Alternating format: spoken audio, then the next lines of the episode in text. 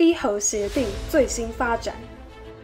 自伊朗首席核科学家遇害后，伊朗国内强硬派抬头，不仅拒绝美国拜登政府重启核协议条件，更是通过法律采取加强铀浓缩行动，停止联合国检查核设施。伊朗外交部长重申，美国必须放松对伊朗严厉经济制裁，否则将会恢复铀浓缩至百分之二十，此数字远高于二零一五年决议后的百分之三点六七。美国国务卿布林肯于华盛顿向媒体表示，根据 JCPOA 伊核协定，美国需要重返加入，使伊朗有兴趣重新加入核协议。无论伊朗是否支持恐怖主义，是否开发弹道导弹计划，当伊朗涉及这些问题时，若没有 JCPOA，那么可能会带来更大的问题，使伊朗逍遥法外。因此，美国势必需要重返伊核协定。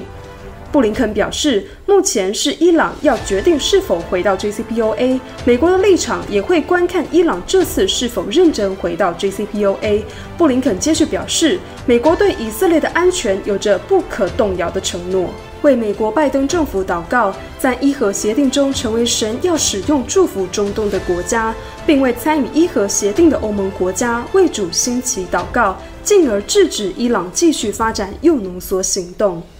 IDF 士兵与枪支，以色列大约有四十万个非法武器，其中有百分之七十来源大多是从军警而来。这在三月初，来自精锐突击队的士兵在以色列北部谢法阿姆阿拉伯城市通宵航行演习中，被许多嫌犯突袭，嫌犯就是要拿走士兵的枪支。就在嫌犯们试图要抢走枪支时，以色列士兵设法将他的武器弹夹扔到附近的灌木丛中。就调查人员表示，这名士兵受到轻伤，在试图抵御袭击者，并在适当情况下采取了正当防卫。以色列国防军参谋长大声谴责，这些歹徒根本已是越过红线。枪支窃盗一直是以色列国防军的问题。以色列国防军最近花费了数百万舍克勒，在军械库和武器库设立保全来防护。